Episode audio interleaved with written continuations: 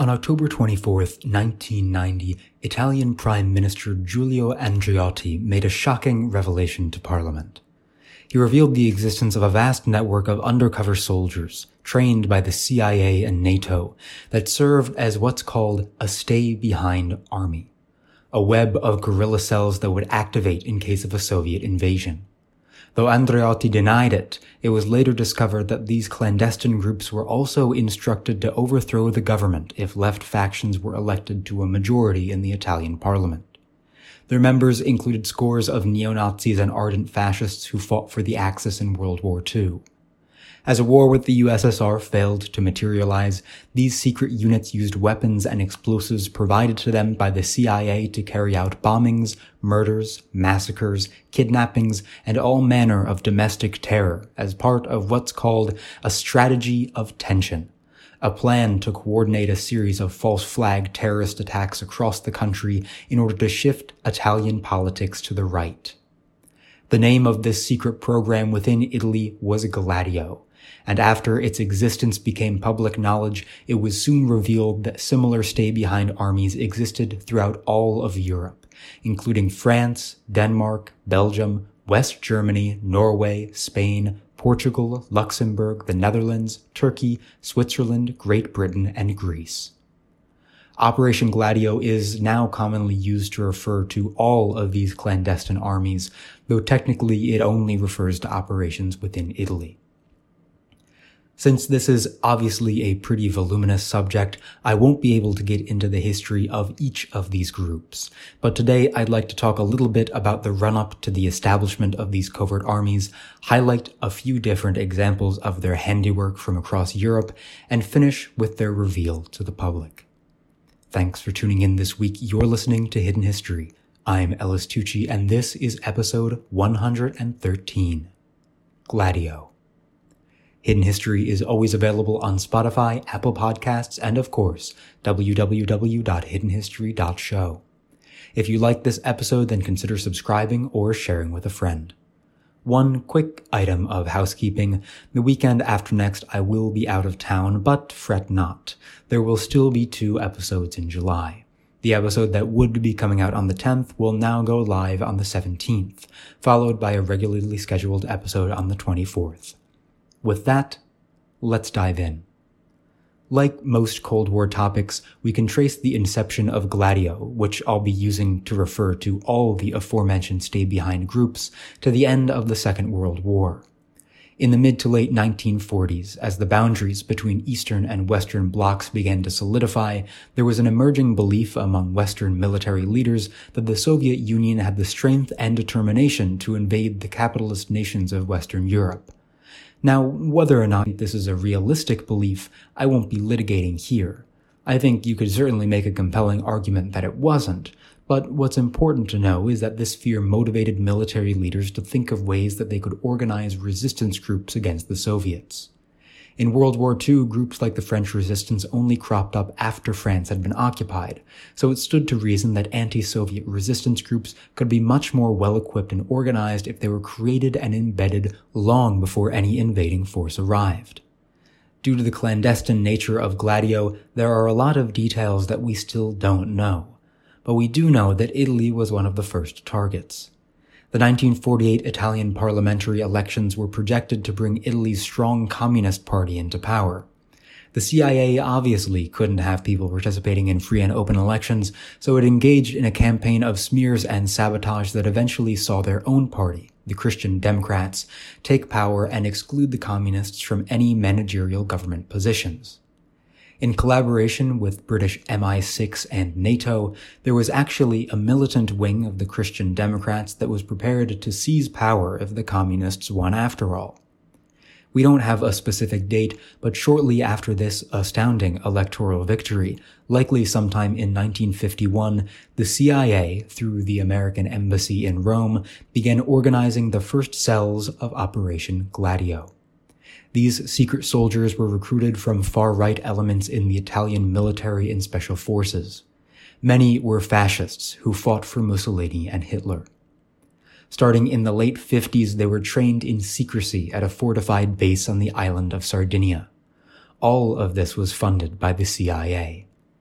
After their training was complete, they were deployed to northern Italy, where communist sympathies were highest, and given access to secret bunkers and over 130 caches of plastic explosives, machine guns, and ammunition, all provided by the United States government. Though highly anticipated, the Cold War never turned hot, and so as the years passed, these groups found themselves increasingly idle. Well, I say idle.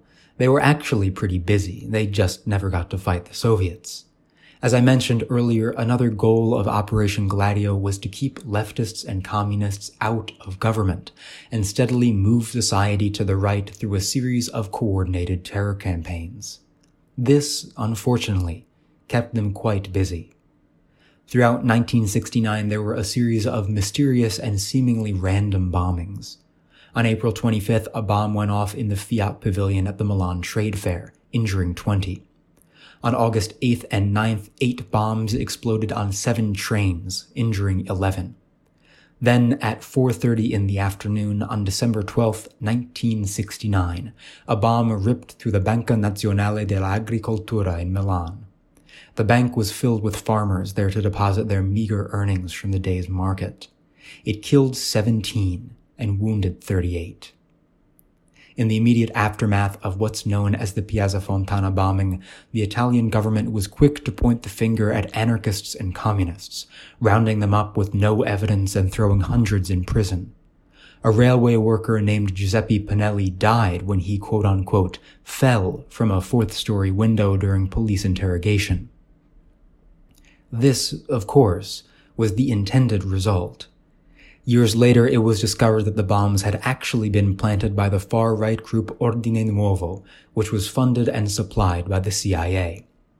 This first wave of bombings marked the beginning of what are called the Years of Lead, in which fascist groups like Ordine Nuovo, Avanguardia Nazionale, Ordine Nero, and Nuclei Armati Rivoluzionari engaged in senseless campaigns of murder, arson, kidnapping, and bombings.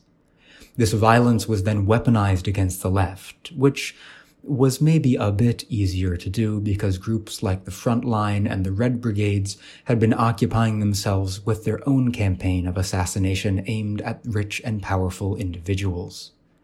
This campaign of right-wing violence continued to escalate throughout the 1970s. On May 31st, 1972, members of Ordine Nuovo lured 5 members of the Carabinieri, Italy's domestic military police force, to an abandoned car outside the town of Sagrado. When they opened the hood, it exploded, killing 3 and injuring 2. On August 4th, 1974, a bomb planted by Ordine Nuovo exploded on board the Italicus Express while it was inside a tunnel. The blast and ensuing fire killed 12 and wounded 48. Had the train not exited the tunnel under its own momentum, the death toll would have been much higher. The high water mark came on August 2nd, 1980, when members of Nuclei Armati Rivoluzionari set off a massive bomb in the waiting room of Bologna Central Station. The explosion brought down the station roof and destroyed most of the building, burying hundreds under the rubble. In the end, 85 died and over 200 were wounded.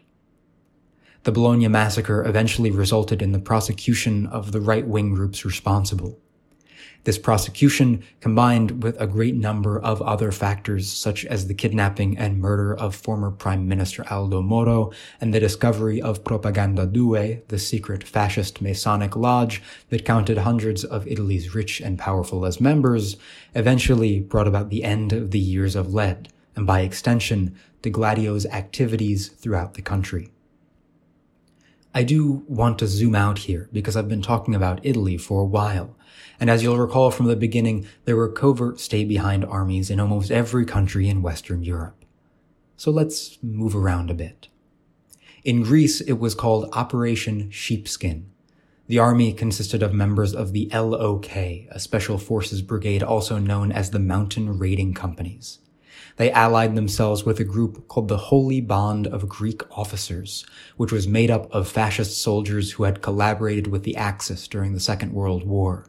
These two groups received funding from the CIA to fight the communists in the Greek Civil War, which ended in 1949 with a fascist victory and the subsequent outlaw of the Communist Party and the persecution of its members. In 1952, Greece joined NATO, and the Holy Bond of Greek Officers declared that dictatorship was the only way to truly defend the country from the already defeated communists. In 1967, they got their wish. After a series of constitutional crises involving King Constantine II, the CIA-backed factions started to worry that the elections that May would deliver a victory for the centrist coalition led by Georgios Papandreou. So, on April 21, 1967, a cadre of fascist generals rolled tanks into Athens and seized the city. They immediately suspended the constitution and began to round up left politicians as well as private citizens suspected of being communists or anarchists. The system of civil government that had previously existed in Greece was almost immediately dismantled, and thousands were sent to isolated prison islands in the Mediterranean. The descent into dictatorship was so fast, in fact, that in September of that year, Sweden, Denmark, the Netherlands, and Norway went to the European Commission on Human Rights to accuse the new Greek junta of violating the 1953 European Convention on Human Rights. In 1974, the regime collapsed due to fear of an imminent war with Turkey over the island of Cyprus. The following year, the leaders of what's sometimes called the regime of the colonels were arrested and tried en masse. They were initially sentenced to death by firing squad, which was later commuted to life in prison. Georgios Papadopoulos, who was dictator until 1973, eventually died of cancer in 1999. The existence of Operation Sheepskin was revealed to the public in 1990 in the wake of Giulio Andreotti's testimony to Italian Parliament. According to the Greek government, it was dissolved in 1988.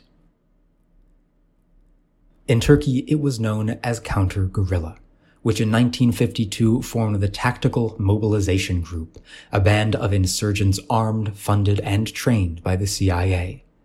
The Tactical Mobilization Group would then go on to form the Special Warfare Department, known by its Turkish acronym OHD. The OHD provided supplies and protection to the Grey Wolves, a fascist death squad that killed thousands of people in terrorist attacks throughout the 1970s. In 1955, the Tactical Mobilization Group organized and carried out the Istanbul Pogrom. A fake bomb had been planted at the house where the founder of modern Turkey, Mustafa Kemal Atatürk, had been born.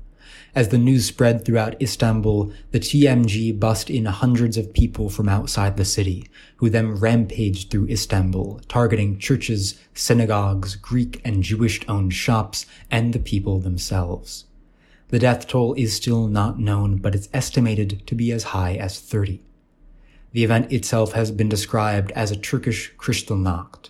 It turns out that's a pretty apt comparison. The goal of the pogrom was to move the country to the right and force out ethnic minorities to aid in what's called Turkification, or the adoption of Turkish nationalism, ethnicity, culture, and history. On March 12, 1971, with help from the CIA and the Tactical Mobilization Group, the military seized control of the government of Turkey. They almost immediately declared martial law, outlawed the publication of any left or center literature, and began rounding up leftists, communists, and anarchists and sending them to secret torture camps, the most notable of which is the infamous Ziverbi Villa.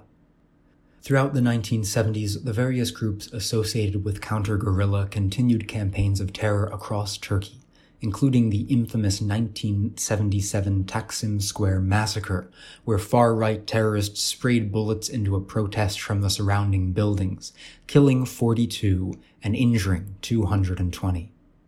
These acts of terror themselves were then leveraged by the military to throw another coup on September 12, 1980, which saw the permanent reinstatement of martial law, the dissolution of parliament, the suspension of the Turkish constitution, and the outlaw of all unions.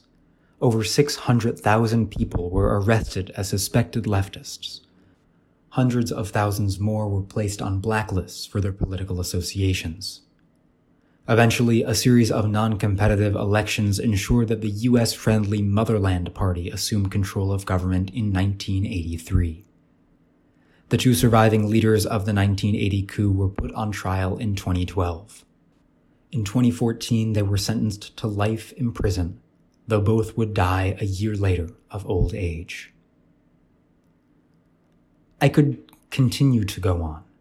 There was Absalon in Denmark, Plan Bleu in France, Aginter Press in Portugal, Project 26 in Switzerland, SDRA-8 and STC Mob in Belgium. But I think you probably get the point. And plus, I've got to end this script somewhere. Operation Gladio and the secret armies of Europe have done an incredible amount to shape our modern world. We'll most probably never know the true extent to which these groups influenced domestic and international politics, as the vast majority of records relating to these groups were destroyed in the 1980s. I hope you've enjoyed this episode and maybe learned a thing or two. If you want to do any further reading, all of my sources are in the description. If you did like this episode, then I'd really appreciate it if you subscribed and shared it with a friend. Thanks again for listening. This is Ellis Tucci at Hidden History, signing off.